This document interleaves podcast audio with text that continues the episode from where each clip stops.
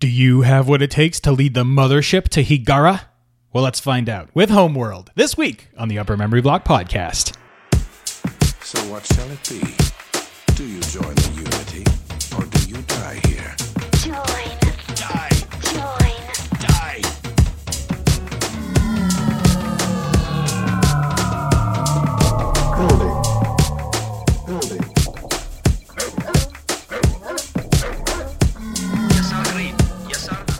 Hello, everyone, and welcome to episode 82 of the Upper Memory Block podcast. I'm your host, Joe, and I'm back once again to talk about a game from the DOS and pre Windows XP gaming era. This week, we've got a really, really big show, really full show, uh, and we are right at the edge of the and pre Windows XP era. We're like right around before Windows XP came out, so I'm really excited because we get to talk about some slightly more modern stuff.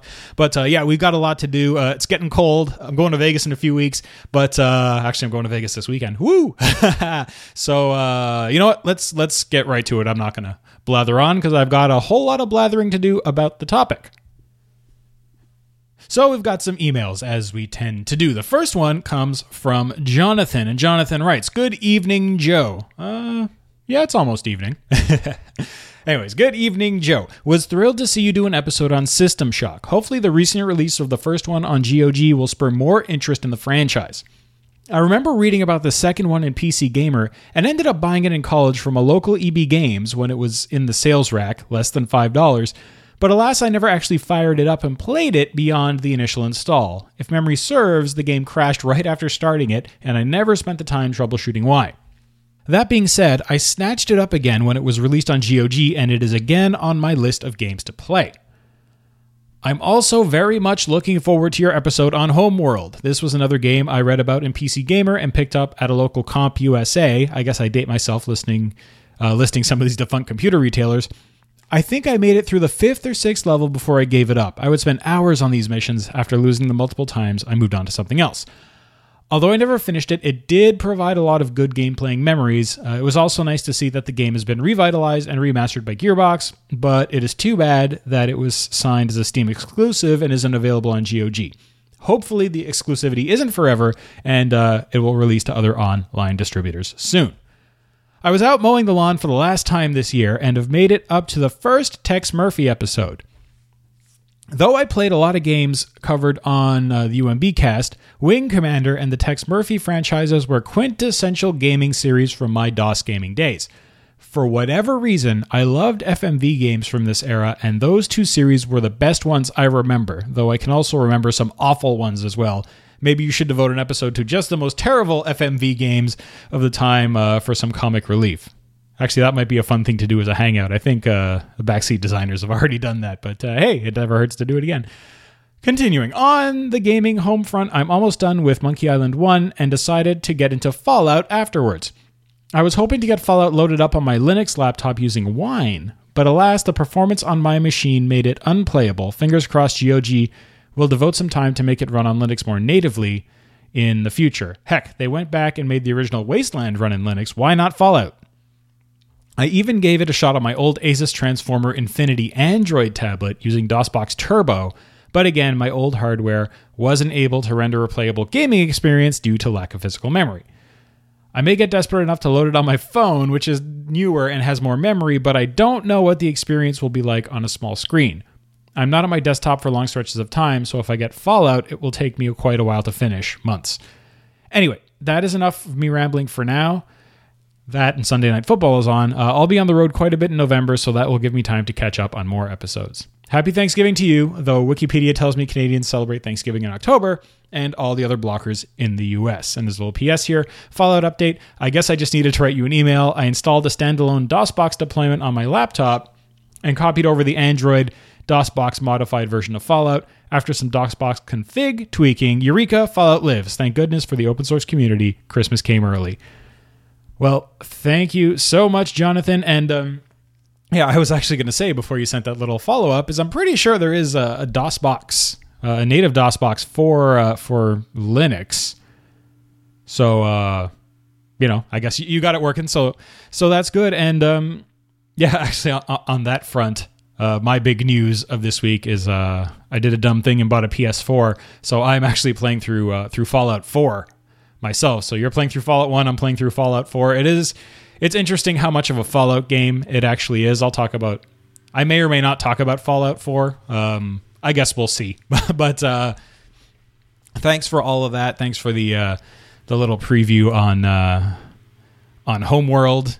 I, I usually like putting emails that talk about the game that we're covering at the end of the show, but this was only a small part of that one, so that's why I threw it in the front. So yeah, great comments. Keep them coming, and uh, yep, happy Thanksgiving. I had mine a while back, but uh, like I said, I'm actually going to to Vegas on Thanksgiving weekend, so uh, I will be in the U.S.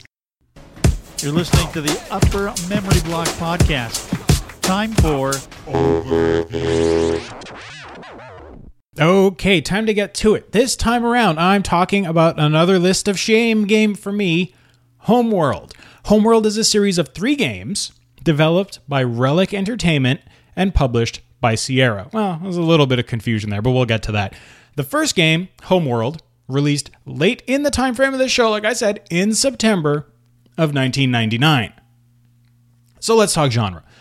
This is one I haven't hit in a while. Uh, Homeworld is a real time strategy game. Now, real time strategy or RTS games generally place the player in control of uh, some type of military organization. Uh, you tend to view the battlefield through a top down, sort of godlike overview, uh, which helps you to formulate strategies. You control your forces across this map to accomplish a set of objectives. Uh, these could be as simple as destroying all enemies, capturing a specific facility or point, defense, or much more complex, multi step, branching, story driven objectives. It can all be very convoluted if you want it to be. Now, these units just don't come out of nowhere either. Well, each mission in a real time strategy game tends to start with uh, some base allotment of units. You're also usually required to manage a base containing production facilities with which you can produce additional units and structures. This production aspect is funded via the gathering of resources. One or more of your available units are dedicated to harvesting said resources. Now, these harvesters then deliver gathered raw materials to a processing facility where they're usually converted into some form of currency for your use. Now, of course, your base is usually a sitting duck for enemy attacks, so funds need to be expended on base defenses as well as offensive units. On top of production facilities, you can spend money on research and upgrades to your existing units, and in some cases, even intelligence on uh, enemy movements. Now, the thing that makes real time strategy games different from more traditional tabletop style turn based games is that all this action happens live. You know, as you build up your base and your army, the enemy's doing the same thing. So you have to manage everything at once production, defense, and especially control of your units to accomplish your objective. All these aspects of the game need to be balanced and dealt with simultaneously. Your offensive units might be attacking an enemy position while the enemy's looped around and is assaulting your base. Uh, you know, you may be taking losses, so make sure you've got more units in the queue for production. RTS games can get really hectic. Now, that's a basic definition of the genre. With this in mind, let's get on to Homeworld. Well, it is a traditional RTS in many ways. It also differs. So, know, let's see.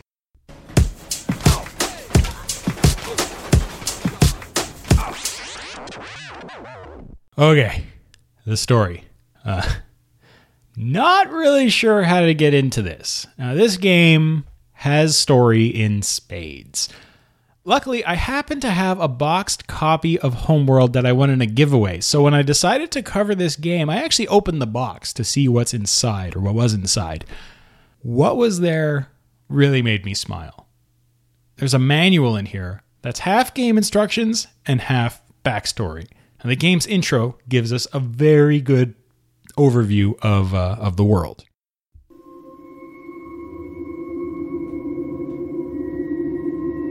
One hundred years ago, a satellite detected an object under the sands of the Great Desert. An expedition was sent.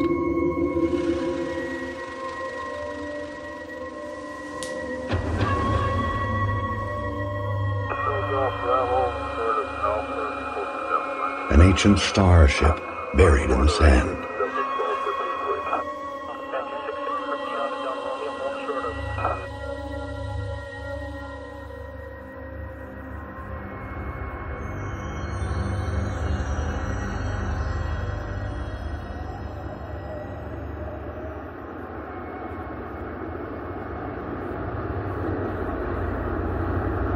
Deep inside the ruin was a single stone that would change the course of our history forever.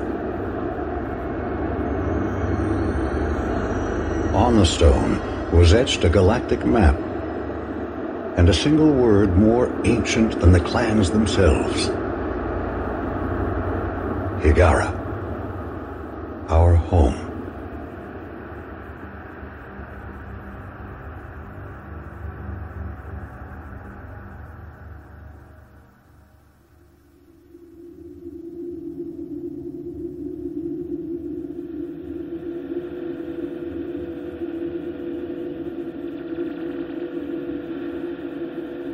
Clans were united, and a massive colony ship was designed. Construction would take 60 years.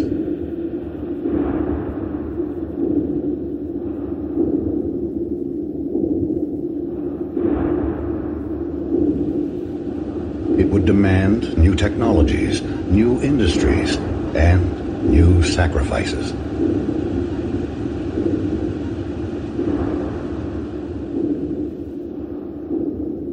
Greatest of these was made by the scientist Karan S'jet, who had herself permanently integrated into the colony ship as its living core. She is now Fleet Command.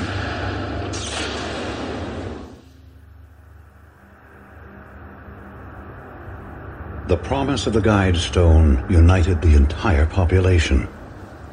Every mind became focused on the true origin of our people every effort on the construction of the ship that would seek it out among the stars.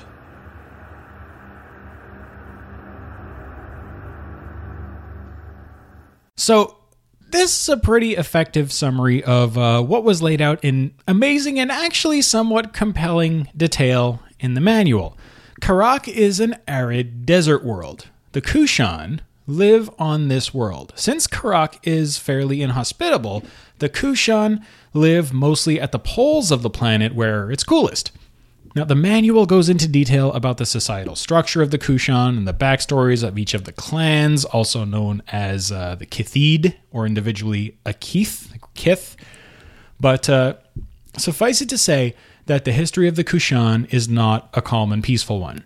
Given the scarcity of good arable land on Kharak, uh, the clans are constantly warring over the best bits of territory.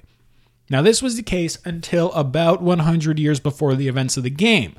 One Kiith launched a satellite meant to look outward to scan space. Instead, it malfunctioned and scanned the surface of the planet. Um, this revealed the remains of a large city surrounding what appeared to be the crash site of an ancient ship. Explorers were dispatched to investigate the area.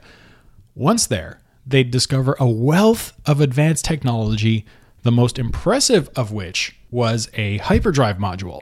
Now, in addition to technology, the explorers found something even more important a piece of rock upon which was etched a map of the galaxy, which showed a path from Kharak to a place called Hiigara, which in the Kushan language translates to our home. Now, all through their history, Kushan scientists had theorized that their race did not and could not originate on a world as inhospitable as Kharak. However, no evidence could be found to support this claim. Now, this stone, which would soon be dubbed the Guide Stone, was this proof. You know, it would capture the hopes and the imaginations of the entire race. Ancient differences were put aside, and the clans would unite in an effort to discover more about this world, and uh, they would start to mount a massive operation to find it and eventually colonize it. Now, this meant a massive effort in technological research, in training, and in production on an unheard of scale. Now, it took you know about 180 to 100 years of coordinated effort but the end result was the mothership, which itself took 60 years to construct. This was a mass, massive ship that would take 600,000 cryogenically frozen colonists from Kharak to Hiigara. The hyperdrive module, uh, which was found on the ancient ship, which was christened the Khar-Toba, was reverse engineered and installed on the mothership. It also sported facilities for resource collection and production, which would be mandatory to complete the long and potentially perilous journey to Hiigara.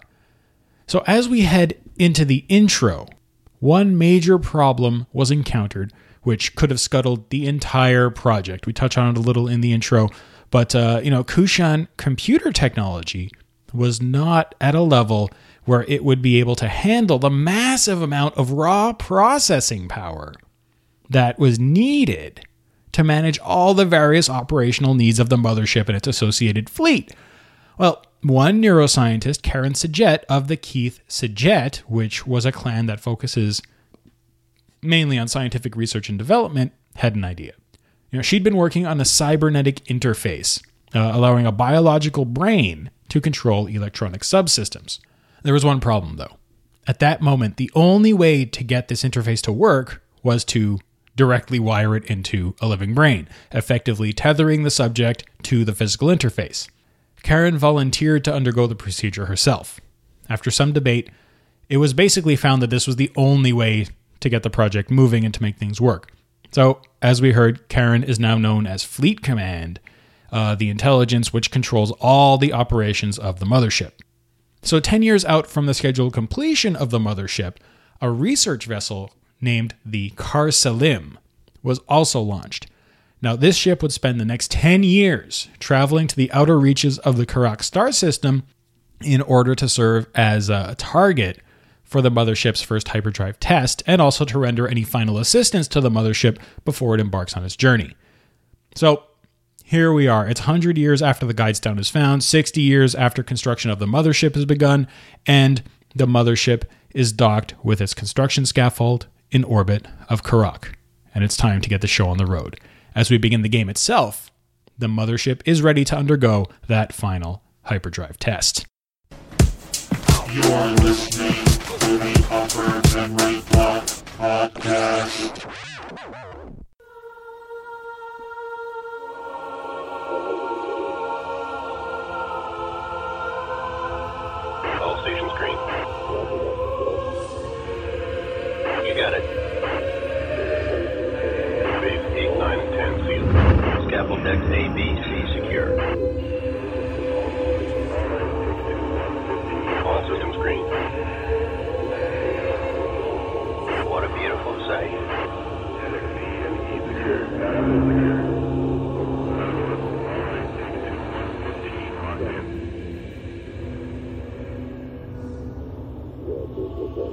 This is Fleet Command. Reporting Mothership pre-launch status. Command online. Resourcing online. Construction online. Cryogenic subsections A through J online. K through S online. Scaffold control, stand by for alignment.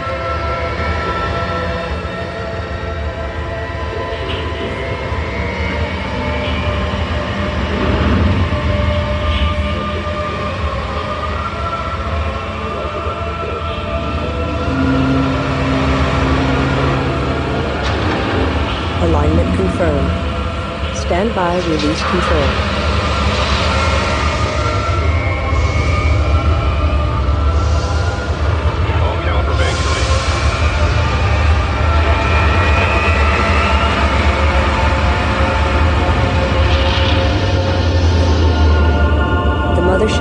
Cleared the scaffold. We are away.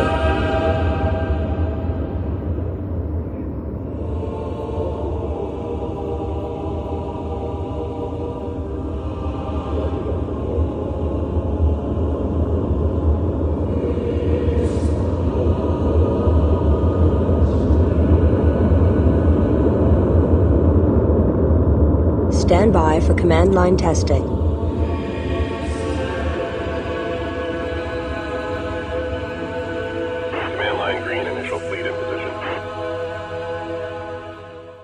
So as the mothership launches, we're put in control. So this is as good a place as any, I figure, to uh, to discuss gameplay.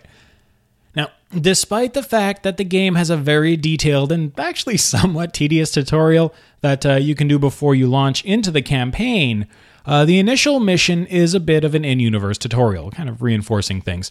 Uh, here you learn about controlling your units, gathering resources, and some special abilities of uh, some of your early ships.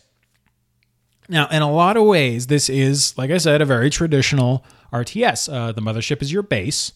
And, uh, well, in theory, it's mobile. It doesn't actually ever move during a mission in the game. Uh, like any other RTS, you need to defend your base and accomplish your objectives by building out an army, or in this case, a fleet. Uh, you do this in the traditional manner via collecting resources. The resource concept in this game isn't entirely creative. Uh, your units responsible for resource collection are called resource collectors. Resource collectors, and uh, and yes, you can have many of them, venture out into dust clouds and asteroid fields where they mine resources. What those resources are, eh, we don't really get told, like minerals and stuff. Uh, they're delivered either back to the mothership directly or to another unit called a resource controller. Uh, resource controllers are remote drop off points for your collectors. So if you're mining far across the map, you know they don't need to make the long and potentially dangerous trek back to the mothership to uh, to drop off their bounty. So these resources are used to make a fairly wide variety of ships. Uh, we start off with uh, fighters. Now these small one-man ships are relatively inexpensive and operate best in groups. Uh, their main advantage, as you know, you may assume, is a speed and maneuverability, which allows them to effectively avoid uh, the slow tracking of you know, large, uh, large capital ships and super capital ships that ha- you know mount turrets. And the turrets, if the fighters are faster than the turrets, they won't get shot. Uh, you know, small scouts boast very light weapons and armor. Interceptors are heavier multi-purpose ships that uh, tend to form the backbone of your fighter corps, while bombers are optimized for assaulting larger craft. Uh, finally, there are defenders, which are special units that are dedicated to fleet defense. Uh, they're not very maneuverable, but they do boast a lot of firepower for their small size. Next up from fighters, we have uh, corvettes. Now, these ships are sort of the missing link between fighters and capital ships. You know, they tend to have multiple crew, they tend to mount turreted weapons, they're slower and more heavily armed than their smaller fighter cousins, uh, but they also have a larger range of, uh, of sizes and capabilities. Now, some corvettes exist for support, such as the salvage or the repair corvettes. Uh, Anti fighter corvettes serve as amazing escorts for larger, more valuable vessels, and mine layers can set up defensive mine belts to discourage enemies from, uh, from approaching. Next up, we have uh, so those are actually classified, the fighters and the corvettes are classified as strike craft. And next up, we have another classification of capital ship. This is the do- domain of uh, frigates and cruisers. Now, frigates are bigger and better armed than corvettes, uh, and they even mount their own hyperdrives, so uh, they don't need to dock with a larger ship when it comes time to move to another system. Much like corvettes, though, frigates fill both support and attack roles. Uh, much of the same can be said for cruisers. These large and expensive ships are dwarfed only by the mothership. Uh, you know, they have heavy armor, heavy weapons, and uh, boast docking facilities for smaller ships. Once docked, uh, small strike craft like uh, corvettes and uh, and fighters can refuel and rearm before heading back out into the fight. So once we tool around a little bit and we finish our mini tutorial, the mothership and our small fleet make their first jump to test out the uh, the mothership's new hyperdrive. This is where the support ship Khar-Selim that we just talked about comes into play. Like I said, it spent the past 10 years making its way out to meet up with us. So we jump and the game moves on from there. I'm not going to say any more than that because if there's one thing this game has in spades, it's twists and turns and a very compelling story. So I do not want to mess it up for anyone. Uh, as you progress through the campaign's 16 missions, you'll see a pattern emerge. You'll make a hyperspace jump out of your current mission, and uh, and then you'll watch a cutscene. Uh, the game's cutscenes were sort of a cool black and white comic style with uh, voiceover from either Fleet Command, who we've already talked about, or Fleet Intelligence, another disembodied voice who gives you info and tactical updates kind of throughout the game. Now, one thing that is a huge win for this game is its user interface. Uh, the first thing you'll notice is that the game's UI is incredibly minimal. Unlike a more traditional RTS where you have a bottom third which has maps and toolbars and unit status windows and buttons on the top of the screen and all that, Homeworld dispenses with all of this. Uh, I believe the game was originally designed to top out at 1024 by 768, but you can go higher than that, uh, up to 1600 by 1200, I believe. Um, when you go that big, the UI gets pretty unreadable, but uh, you know, I think I played at 1280 by 1024, and um, you know, the UI just really stays out of your way. When you move your mouse to the bottom of the screen, a taskbar style control pops up, sort of like if you hide your taskbar in Windows. And from this taskbar, you can do a couple of things. Firstly, you can access your long range sensors. Now, this zooms out to a computerized tactical overview of the current system. Uh, from here, you can control all of your units just as you can from the more cinematic view. It's a great tool to see where everyone is and what they're doing. You know, from here, you can also do the other thing that makes Homeworld truly unique. Now, in most real time strategy games, you command units across a land based battlefield. You have impassable obstacles, mountains, passes, blah, blah, blah, but overall, you are fighting, fighting on a flat surface. Well, in Homeworld, we're in freaking space. So, guess what you can do? You can fight in the Z axis. So, you know, to move your units, you select them and press M. This enters movement mode. Movement mode displays kind of a flat circle around your units, and uh, you know, and that will move them around in the current plane. Pressing Shift, though, and moving the mouse lets you change the elevation of that circle. This three dimensional freedom of movement can be a huge help if and only if your brain can figure out how to use it. I mean, imagine like a pincer attack with multiple groups of ships attacking not only from both sides, but from above and below, like kind of this crazy claw thing. Like, how freaking cool is that? So, as you move your groups of ships around, you can also give them different formations. These formations have an effect on how much firepower can be brought to bear on a target at once. Uh, the ideal formation will change depending on who you're attacking and what you're attacking with. Uh, the claw formation is great for groups of small ships surrounding a larger one. Uh, parade line isn't incredibly useful, but you know maybe for capital ships, the wall kind of brings everything to bear at once. The sphere formation is another one that's good for small ships to surround a single target. Uh, though that one sacrifices a little bit of maneuverability. I mean, there's a lot of really cool options here, and in this first game, these formations do actually matter.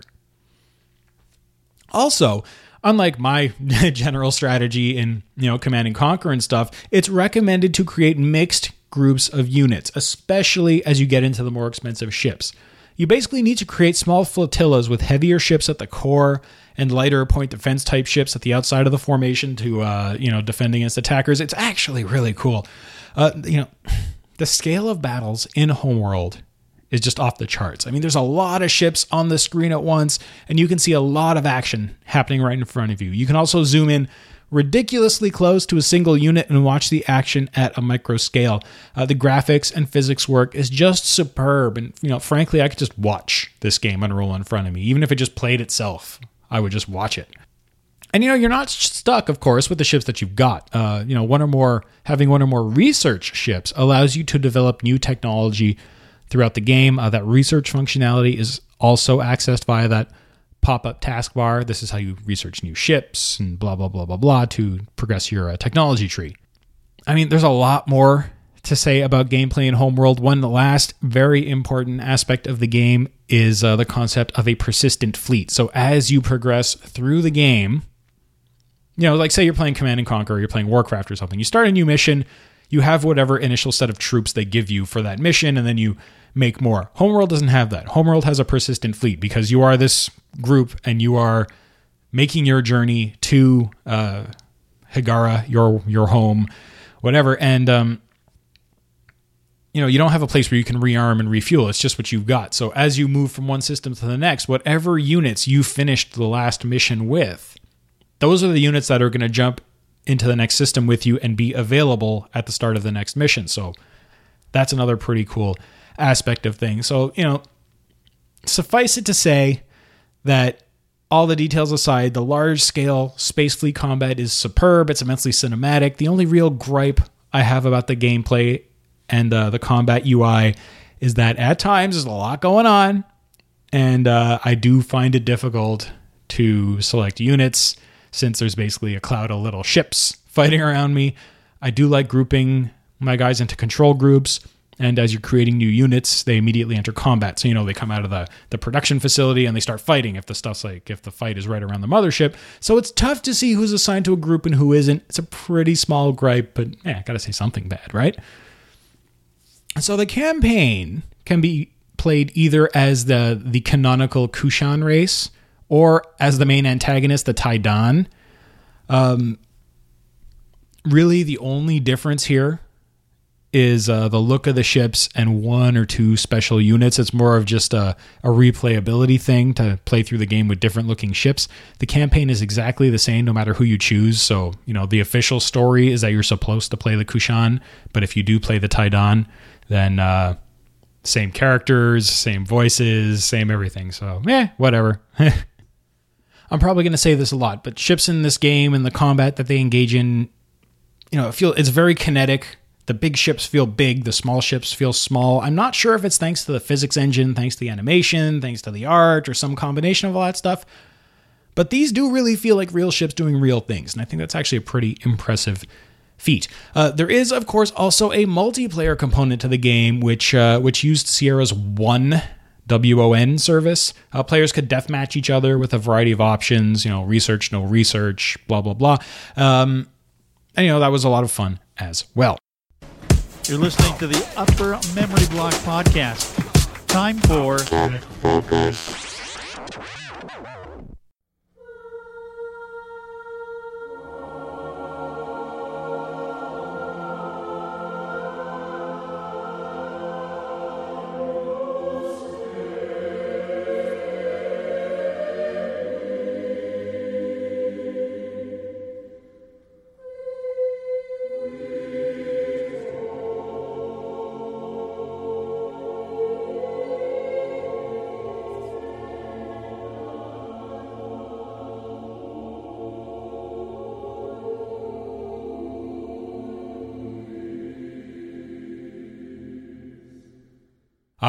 time for the tech focus. So, since we're into the very late 90s, we're getting to some beefier system requirements than we're used to talking about. This or there's no XTs or ATs here.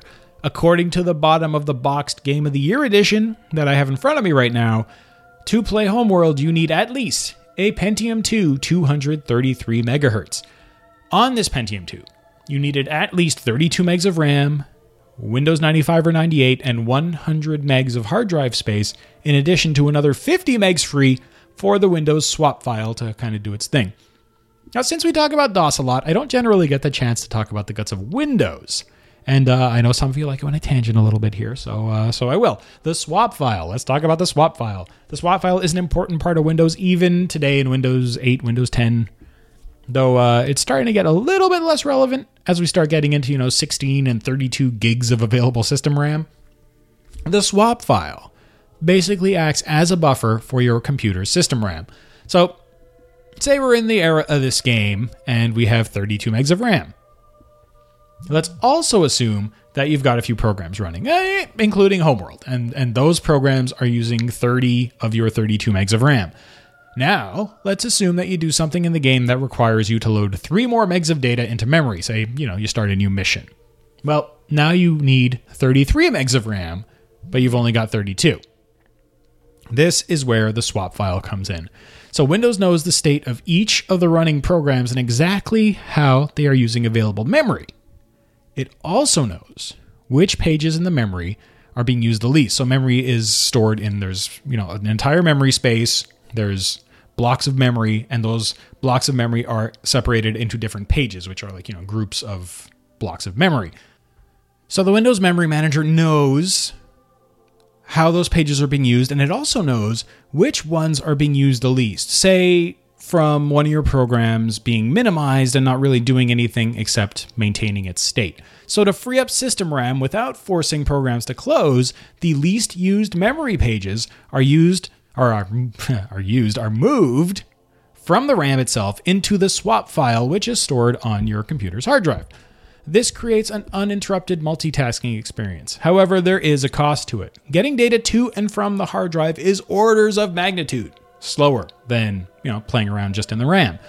If disk paging happens every so often, it's not really a big deal. You know, say a minimized program, you open it up. Sometimes if it takes some time to kind of display itself to pop up properly, that usually means that uh, you know Windows is restoring the memory stored in the page file into RAM. However, if you're very low on RAM, the computer is going to swap RAM pages in and out constantly. You know, you're going to hear your hard drive churning if you don't have an SSD, and uh, and the system's going to grind to you know a very clunky and not very usable, not necessarily a halt, but it's going to be slow as crap. I mean, you may experience this even today. You know, say you got a bunch of Chrome or Firefox tabs open, and some of them are chewing up, you know, a whole whack of memory of the eight gigs that you've got. Uh, the slowdown there that I'm sure we've all experienced is the constant paging of RAM uh, to and from the disk. So, enough about swap files. Um, graphics and sound wise, you needed a DirectPlay compatible sound device and a 4 meg PCI graphics card to make Homeworld run. Now, those requirements were enough to, you know, get the game running. But it wasn't very playable. In fact, it wasn't playable at all. To experience things as they were meant to be experienced required a beefier Pentium 2 350 MHz, 64 megs of RAM, and a graphics card with 12 megs of video RAM or more. On top of this, if your card supported 3D acceleration via Direct3D or OpenGL, then things looked really great. Uh, 3DFX Glide was not supported at all. For multiplayer, a dial up connection with at least a 28.8 megabit per second, or sorry, kilobit per second, kbps modem was required. Megabit. 28 megabit would not be bad. so I'm not going to talk that much about the engine. Basically, the game was built on a completely custom engine known simply as the Homeworld engine. Uh, the source code for this engine was open sourced by Relic in 2003, so if you want to go mess around with it, you can still go get it today. Now, much like story, music is something that Homeworld has in spades. The game's music was composed by Paul Ruskay. Uh, we'll get into this in more detail in the dev story, but Paul graduated from Vancouver Community College in Vancouver, BC, and uh, he soon got a job at Radical Entertainment as a composer and sound designer. Uh, he didn't stay there for very long, as we'll soon see. Uh, he left and founded Studio X Labs, which is an independent sound studio and uh, a music production firm. Uh, Homeworld was the studio's first project. Now, the music of Homeworld is unique to this day, I think, in the realm of RTS games. You know, well, ga- games like you know Warcraft and things like that use a full orchestral score. Command and Conquer and more contemporarily set games use more like kind of rock industrial type of a thing. Homeworld changes things up by sticking to an amazing ambient electronic score with heavy influences from Middle Eastern music. Uh, at least for me, and this is not saying that people from the Middle East are aliens, but the music has, you know, a familiar yet alien quality to it. You know, the people we're supposed to care about in this game are aliens, at least insofar as they are not from Earth. We're not really meant to see them that way. I think we're meant to see them as human. The music works towards that, you know, kind of in making me at least feel like we're off in the far reaches of space, but it also creates a sense of familiarity by using specific themes and things. It's it's it's like a masterwork. This is a great soundtrack and uh you know, I've got it on CD and I've been listening to it and it's amazing.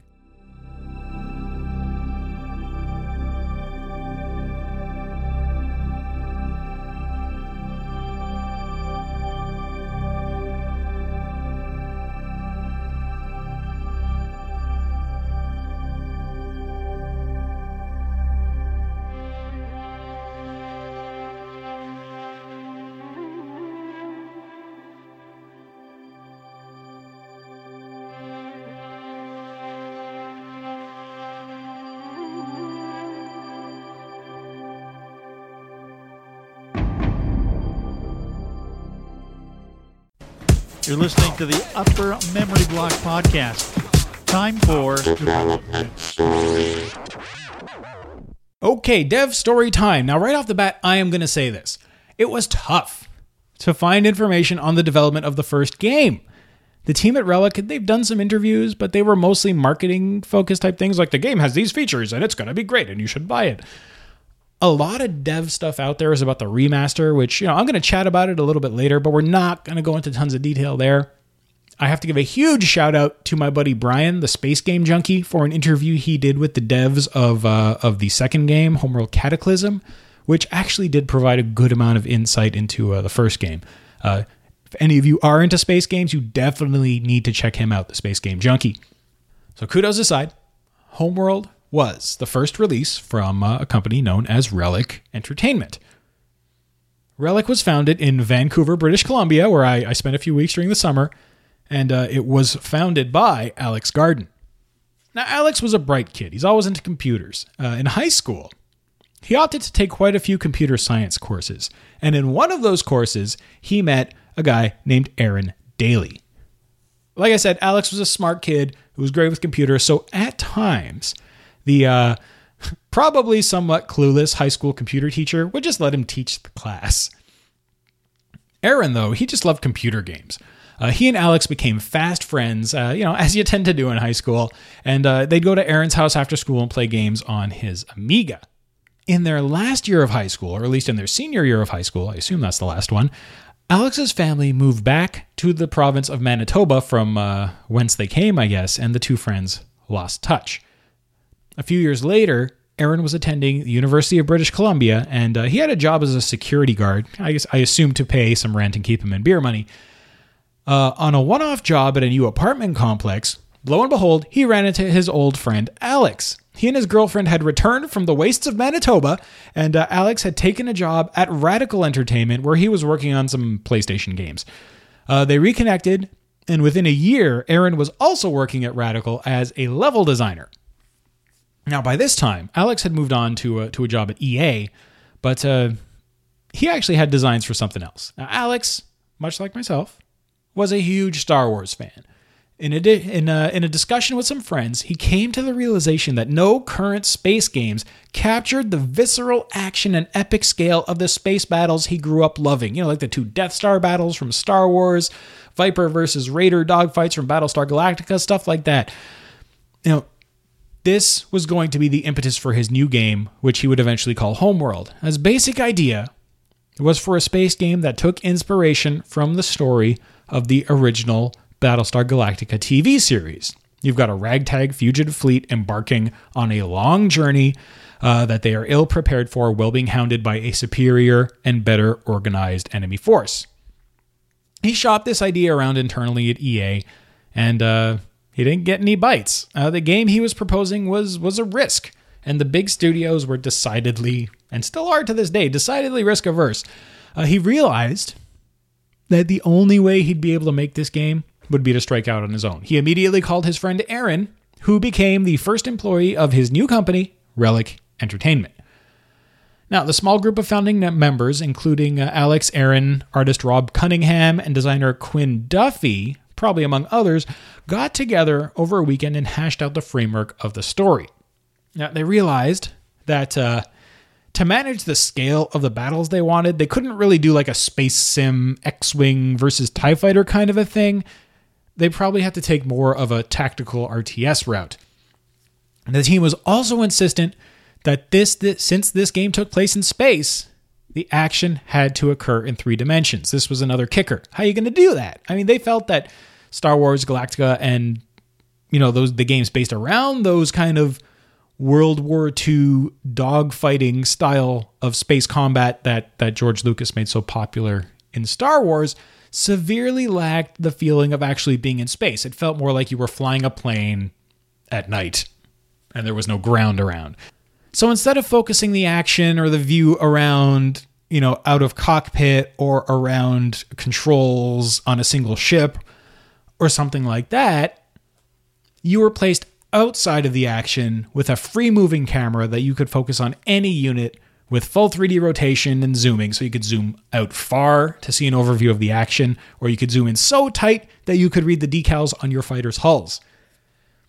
Now, the concept of the sensor manager replicated the sensor panels you'd see, you know, kind of in uh, Echo Base in Star Wars, and which are actually based on these display, these panel things that are around in the combat information centers of modern day aircraft carriers.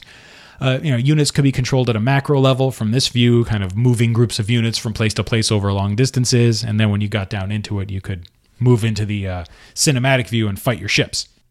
Additionally, as we've said, each unit could be controlled in the vertical axis. Players that could get their hands around this concept would be at a huge advantage over those who could only think two dimensionally. Think Star Trek II in the Mutara Nebula. You know, uh, Khan is in the Reliant and he's flying around thinking two dimensionally. Kirk makes the ship go down, and hey, you can't find him anymore. And, you know, space games didn't, especially these kind of more RTS style space games, didn't really have this concept, at least not in this much detail. So, after quite a bit of development effort, the team at Relic had an amazingly advanced RTS game engine, beautiful ship designs inspired by the works of British sci fi artists Chris Foss and Peter Elson, and they had also come to a publishing deal with our friends at Sierra. So, they had an engine, they had a multiplayer deathmatch module, and they had a series of single player missions using all this stuff.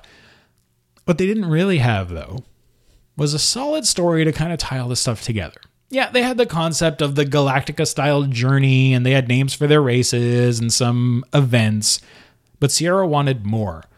They wanted more story, they wanted more background. So they added writers late in the project who came up with the uh, full and detailed backstory of the different clans. And uh, they made some changes to the ordering and the detail of the single player campaign to make it flow better.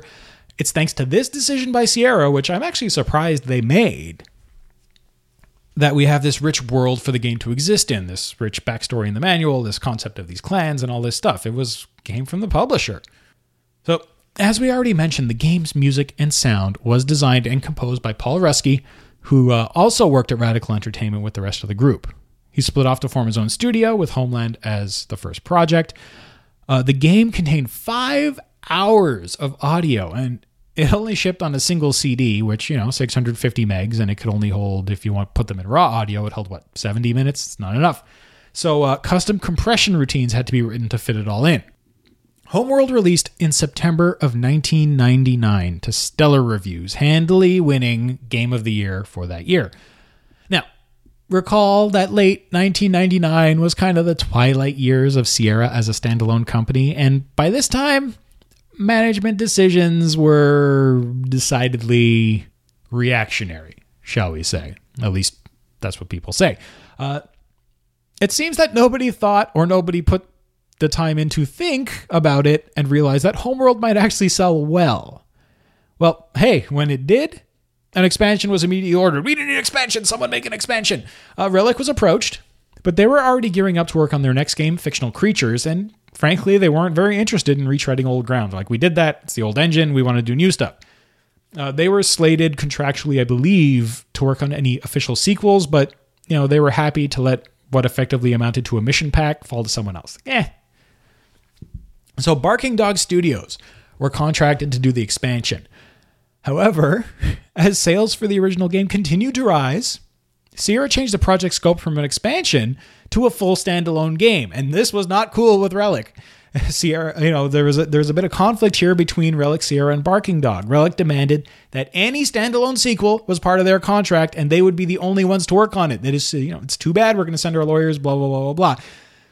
As a compromise, Sierra said, "You know what? Cataclysm will release a standalone game, but it will be referred to as a standalone expansion."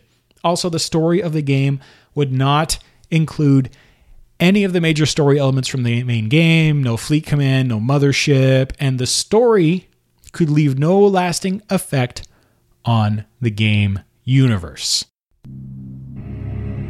The war for Hiigara has left the galaxy in turmoil. The past 15 years have seen the birth of new possibilities and the festering of old grudges. The once dominant Taiidan Empire has fractured under the strain of civil war. The new Taiidani Republic tries to hold the old territories together, while forces loyal to the old emperor lurk in the new bandit kingdoms, waiting for their chance to strike back. While the Taiidani struggle between past and future, the Kushan people have established themselves on Hiigara, building new cities, repairing the damage done by the final battle for their home world.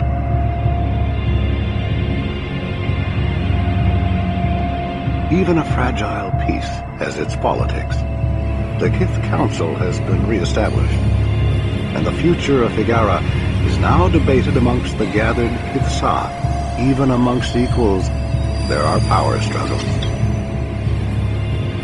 The mothership still orbits high above Hiigara. Pressed into the role of shipyard, she now builds new carriers to the specifications of each individual Kiith. The need for new ships and the crews to man them is a desperate one. Military and economic pressure on the new Hiigarans is intense.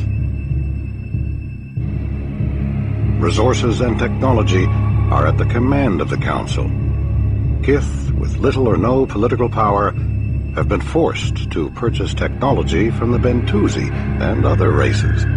Hiigaran ships of exotic design now seek their fortune amongst the stars.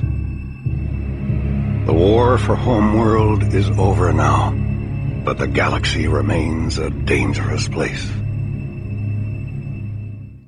So Barking Dog agreed to all these limitations and developed what effectively amounts to a side story happening in the Homeworld universe. It's 15 years after the events of the first game. Uh, spoiler for the first game, the fleet makes it to Hiigara and settles the planet. Woo! Uh, you you begin the game in command of a mining ship, and uh, you carry on on that ship through the whole game. But eventually, you do take control of a full fleet led by carriers against uh, ships and crews captured and controlled by techno-organic microbots known as the Beast. Well, Cataclysm was built on the same engine as Homeworld One. The team at Barking Dog did add some enhancements. Uh, time compression was added, which could kick the game up to eight times time, eight x speed, and uh, the concept of individual ship upgrades were introduced. Uh, carriers and other capital ships could mount modules for research and support, and uh, the concept for of uh, fuel for Strikecraft was completely eliminated since, uh, frankly, it was more annoying than it was fun. Also, your command ship, this mining ship, has the ability to move, unlike the mothership in the first game. It also mounts some impressive weaponry uh, if you can get it in posi- into position, because it does actually it moves, but it is slow. The main difference between Cataclysm and the original game, though, is really one of scale. While Homeworld emphasized huge fleets of ships, Cataclysm focused on uh, smaller groups and smaller scale engagements. So, despite all the brouhaha around the expansion, Cataclysm released, it was good, and Relic would get their shot at a sequel in 2003.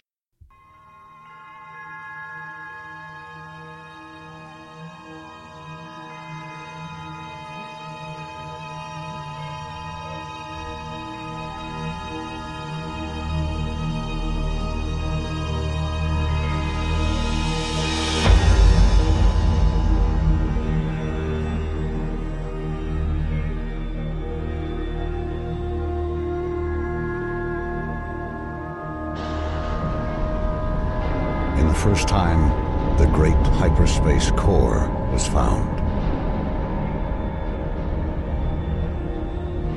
With it came the gift of interstellar travel, and the Outer Rim trade routes were established,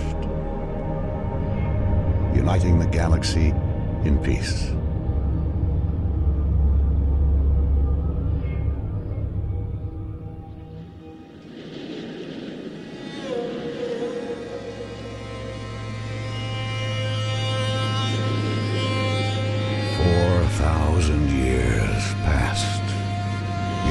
Second core was discovered on a desert planet.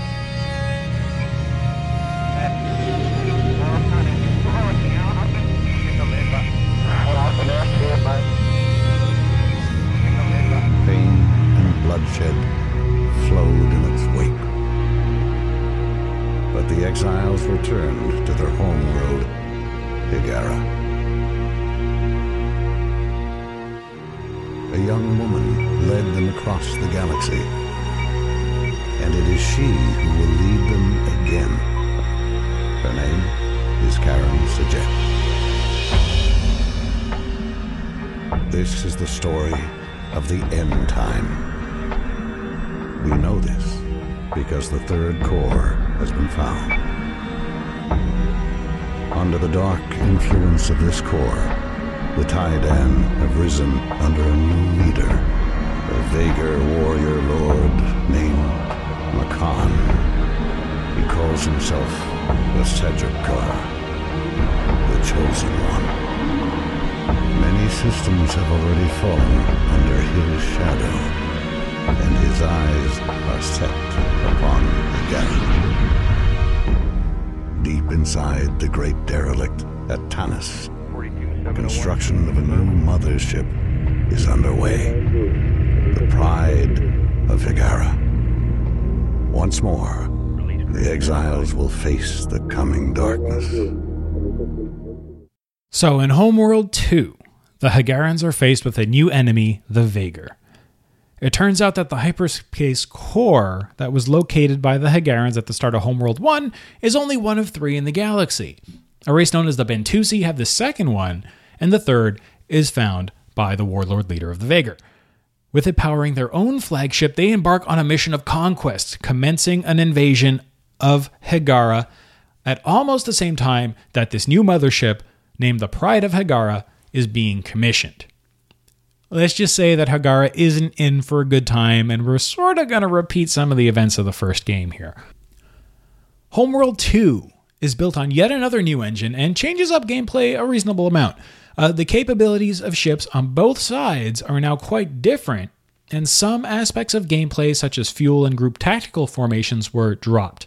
Uh, the UI was improved even more, and uh, even more functionality was added. Well, the game sold and reviewed very, very, very well. Nines on tens and all those things. It didn't quite reach the level of critical acclaim that the first game did. It's kind of this, you know, continual uh, debate as to whether or not the first game or the second game is is better. I will leave that for all of you guys to uh, argue about.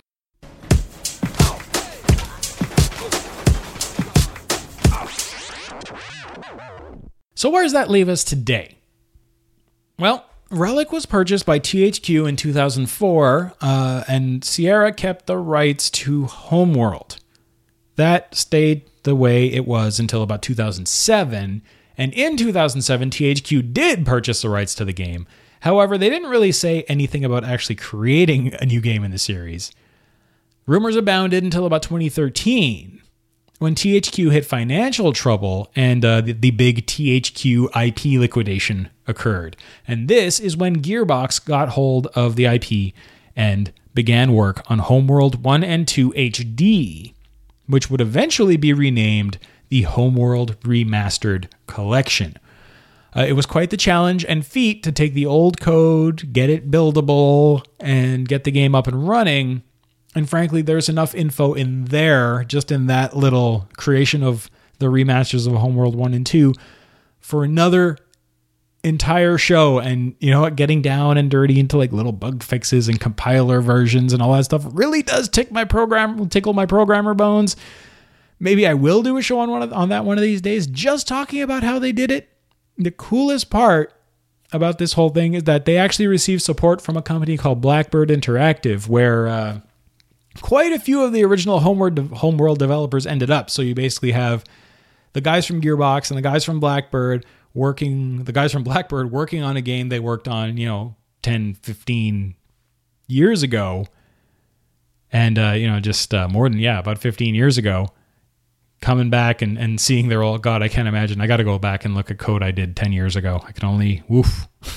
Must have been pretty awful. So, the big takeaway from all of this is that a full HD remaster of Homeworld 1 and 2, which supports resolutions of up to 4K, exist. Both games have been ported to an updated Homeworld 2 engine. So, some aspects of gameplay in Homeworld 1, such as, again, fuel and ship formations, don't exist. So, if you're looking for the pure experience, the collection does come with the original games dubbed Homeworld 1 and 2 Classic. Suspiciously missing is Homeworld Cataclysm. Now, the company line from Gearbox is that the original source for Cataclysm was lost.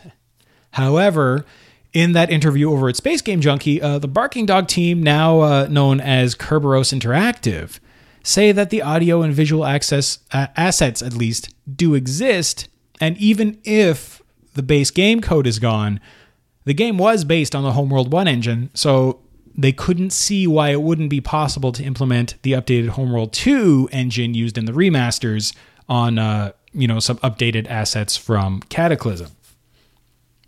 Further to these remasters, which are already out and available, the guys at Blackbird Interactive are working on a game that they were originally calling Hardware Shipbreakers.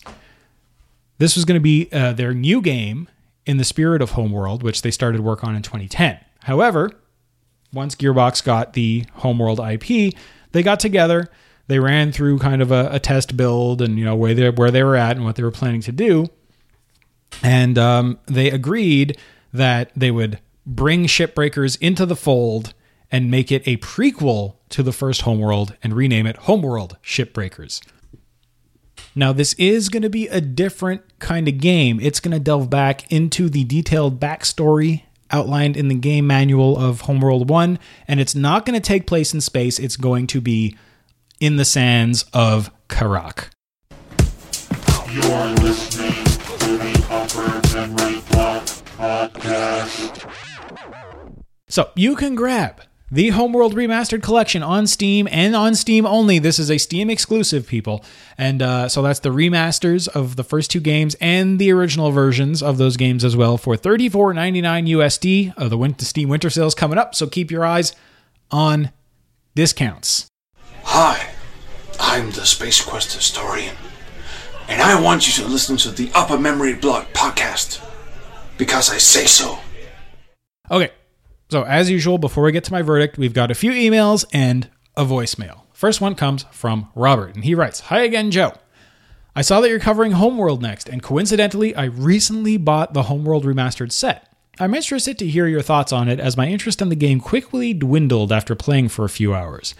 As with most classics that I didn't play upon their original release and, and that I don't end up liking now, I can definitely see how this was an awesome game for its time, but for me, the depth is lacking. Basically, every mission I send my miners out to go mine, then I just start building ships, paper, rock, scissors style, and tell them to attack. I do, however, think it's cool how you keep all your ships from previous missions. This, along with the way the story is set up, really makes me care about the lives of those I send into battle, and I probably can't say that for any other RTS out there. Aside from that, though, I just feel like the missions are very repetitive, at least as far as I've gotten, which is the fifth or sixth level of the game. Additionally, the AI doesn't seem reliable. Sometimes my guys will know just what to do, sometimes I have to tell them, and then they get the hint, and sometimes they seem to not really care what I tell them at all. It's also pretty tough to find certain units in the midst of a battle to tell them to focus down this or that enemy, but I guess that's what control groups are for. I'd like to hear your thoughts on these criticisms if you haven't addressed them already in your podcast. Also, I just listened to your SimCity episode. Funny story. When I was little uh, and the original SimCity came out, I was not allowed to buy it. Yes, you heard me right. However, it wasn't because of fears of content or anything like that. Nope, I was not allowed to buy SimCity because my dad was convinced that the game was actual city planning software for the SNES. I wanted to play this game so bad, but every time we went to the store and I picked it out, he would say, No, Robert, that's not a game and I could not convince him otherwise. After months of this scenario, I finally got the chance to play it at a friend's house, and after I told him I did so, that was enough to convince him that real life city planners don't perform their jobs on freaking Super Nintendo. So I got the game and sunk many hours into it and later into SC2000 as well. This is all especially strange because my dad was never in any way a Luddite. In fact, he was always an early adopter of new technology in general. We had PCs since the days of DOS, and we even spent a lot of time playing games together, both PC and console. But then again, my dad always was and still is a bit of an absent minded professor, and for whatever reason, he had this huge block when it came to figuring that out. Yes, SimCity is indeed a game. It's too bad that the most recent SimCity turned out to, be such a flop. Luckily, City Skylines has somewhat filled the gap, but no city building simulator has ever grabbed me as much as the original SimCity and SimCity 2000. Damn, I just thought about one more story about SimCity if you're not too tired of this email already. Whenever I played the first game, this message would occasionally pop up that you probably remember Brownouts, build another power plant. Well, since there was no punctuation as far as I can recall in this message, I always thought the game was telling me that some people or a company named the Brownouts had built a power plant for me, and I always thought it was very kind of them, but I never could figure out who they were or why they were helping me. Sorry for the long email. Still loving the show. Keep up the good work. Robert ring. Well, thank you, Robert. And yeah, you know, I I guess I've I've sort of addressed those those issues in uh, the selecting of ships and all that. I had the same problems. Uh, do the missions get repetitive as you go through? You know, at least the first part of the game. Yeah, yeah, they do. But I guess that whether whether you enjoy it or not depends on you. The, the the action can be a bit slow at times, which is probably why they brought the time compression in in Cataclysm. But uh, eh, I guess we'll see what I think about the game in a little bit. And as for SimCity, SimCity 2000, yeah, SimCity 2000 for sure is the one I spent the most time with, and I will still fondly go back and play it over any other SimCity. I think it really did. I think I even say it in that show, which is like three years ago now.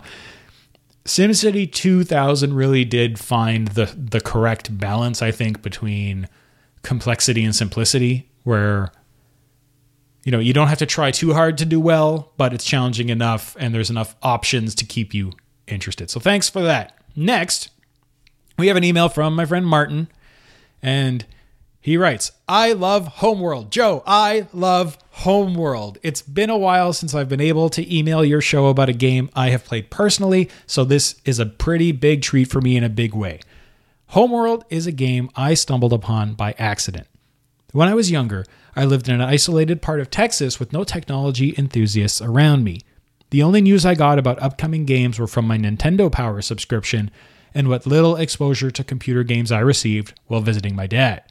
So, games like Red Alert, StarCraft, and X Wing were always under my radar until blammo, they were at a friend's house or my dad's. Homeworld is one of these games. I got a small taste of 3D RTS games with Star Wars Force Commander and became obsessed with what you could accomplish with such a novel concept. I spent much of middle school developing my own 3D RTS using spaceships and bases and always thought to myself how unique my ideas were. Then, one fateful visit to my cousin in 2003 changed everything. Not only had someone beat me to the chase, there was already a sequel to that game.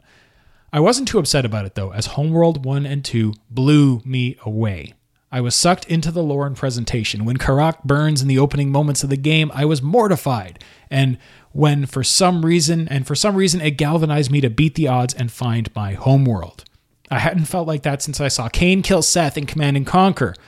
The ending credits to Homeworld 1 is one of my all time favorite, and Yes's song still haunts my earworm.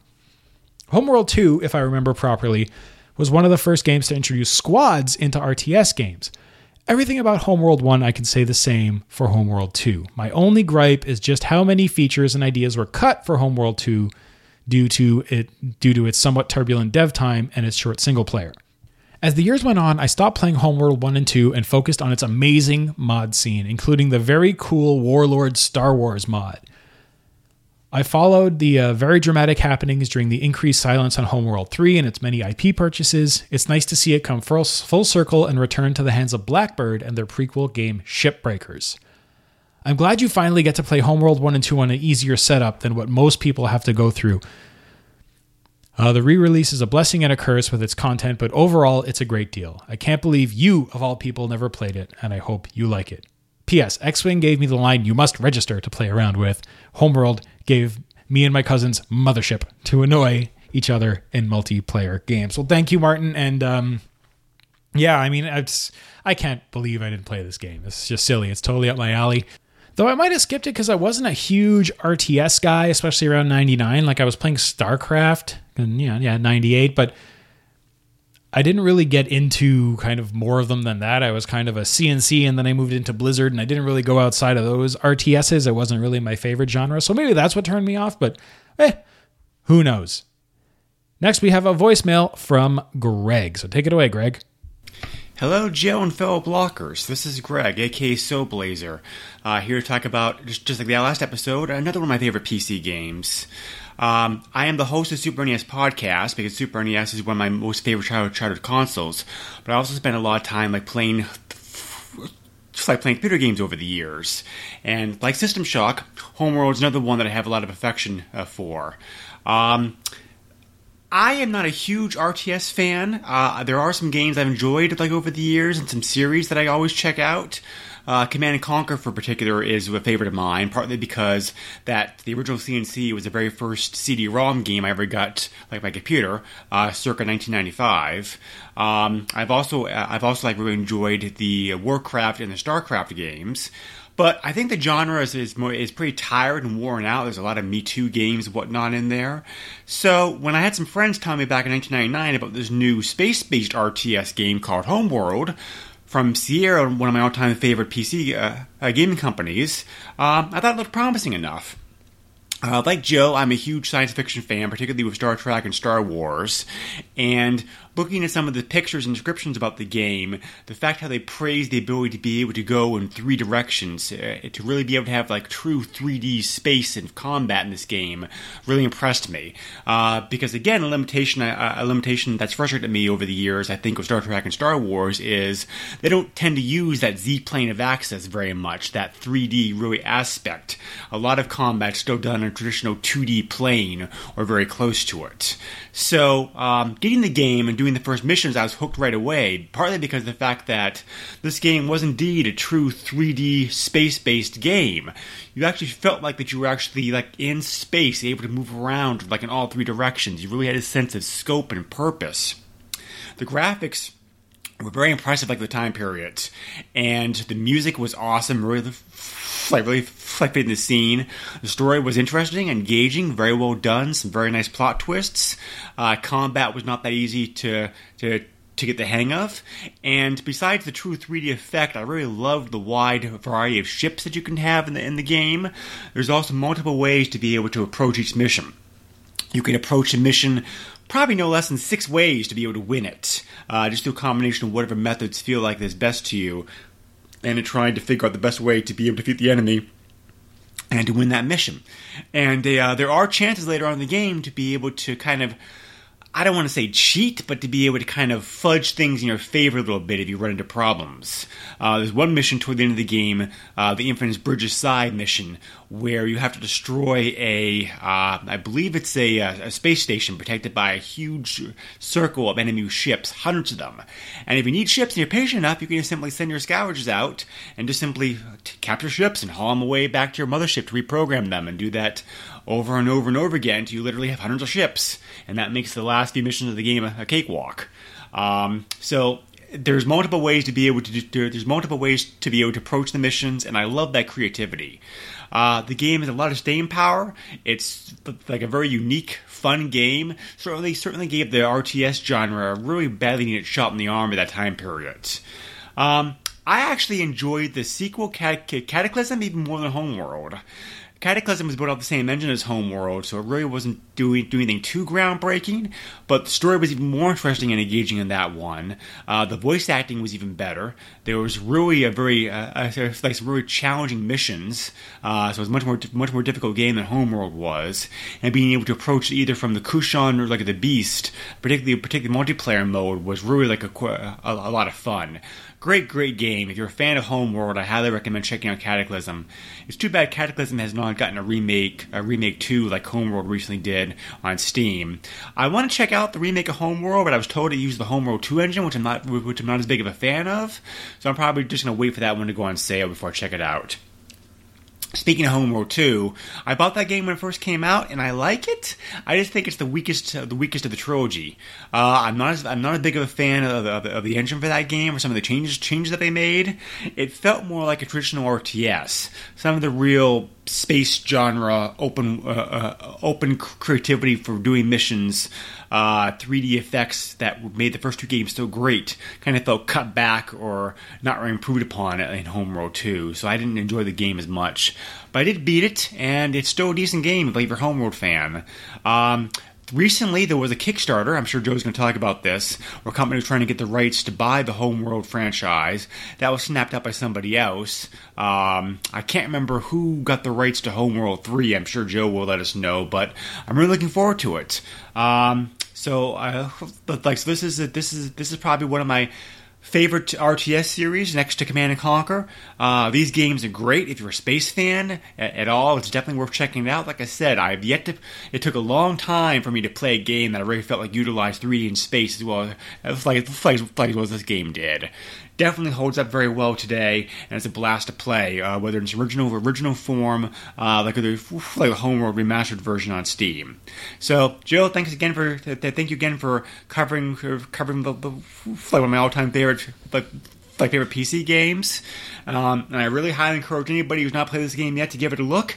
I think it holds up very well today. Thank you very much, all, and take care.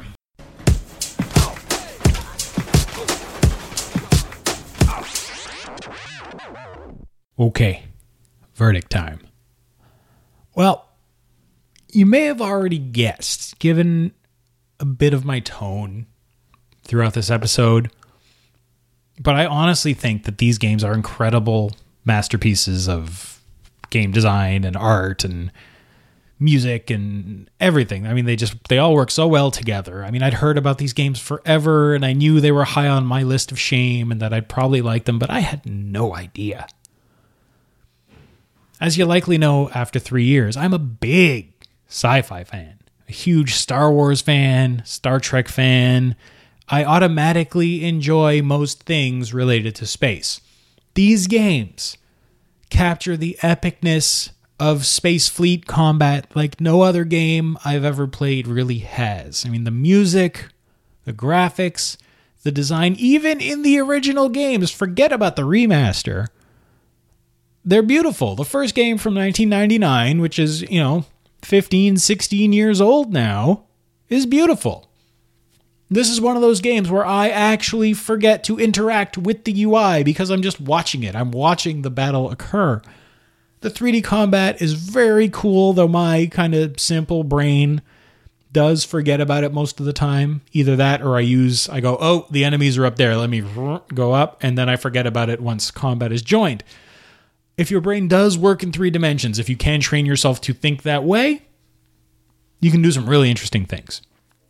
Again, from almost every aspect story, visuals, audio, UI. I, this series is awesome. I won't lie, I mean, I didn't have an easy time playing. The game isn't particularly easy. Even in the early missions, if you start falling behind, it's tough to get caught up again. The only negative things I have to say about it really are are these.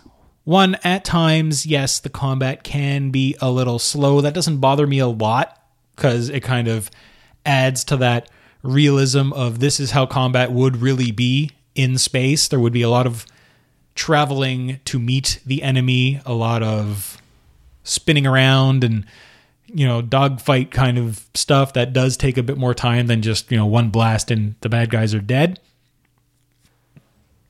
like I said, and like others have said, I do find that selecting units in the middle of a fight is very hard to do, especially if you're building reinforcements on the fly. I thought that that was just me, but if other people are saying it, well, maybe it's not just me.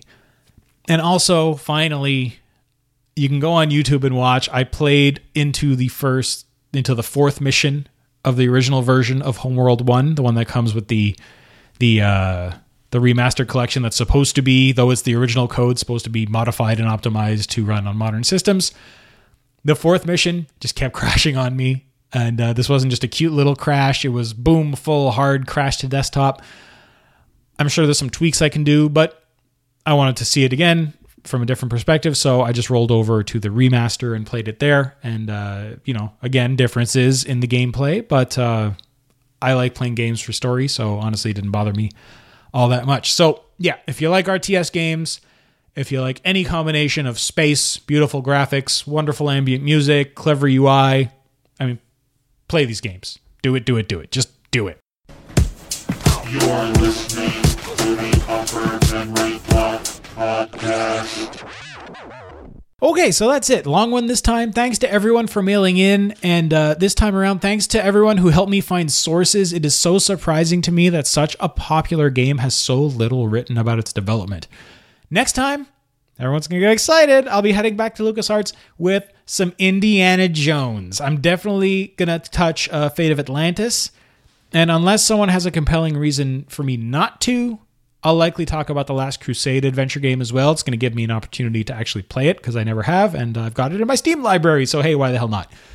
As always, you can send email or audio comments to podcast at umbcast.com. Thanks to Rick Moyer for all his great audio work. You can find his stuff at moyermultimedia.com. And don't forget, if you enjoy the show, you can give a little over at patreon.com slash umbcast. Uh, if you find some value from the show, please consider donating a buck or two uh, to help me with the costs of uh, doing all this stuff and to hit the next goal of weekly Let's Plays. I'm having fun with videos, but uh, if we get there, I'm going to schedule a day and it's going to go boom, boom, boom, and there's going to be stuff every week. You can check out the show notes for this show and all the other shows at umbcast.com. Join the Facebook group at facebook.com slash groups slash umbcast. Follow the show on Twitter at twitter.com slash umbshow and me personally at twitter.com slash billybob476. You can also find the show on YouTube, like I just said, at youtube.com slash umbcast. Uh, I've got a few videos, I think, actually in the queue of a bit more homeworld than what's already up there right now, so I'm to hopefully get those up shortly. Uh, you can subscribe to the show on iTunes. You can stream us live at Stitcher Radio. That is that. And we will see you next time for Indiana Jones in various forms here in the upper memory block. Battle control terminated.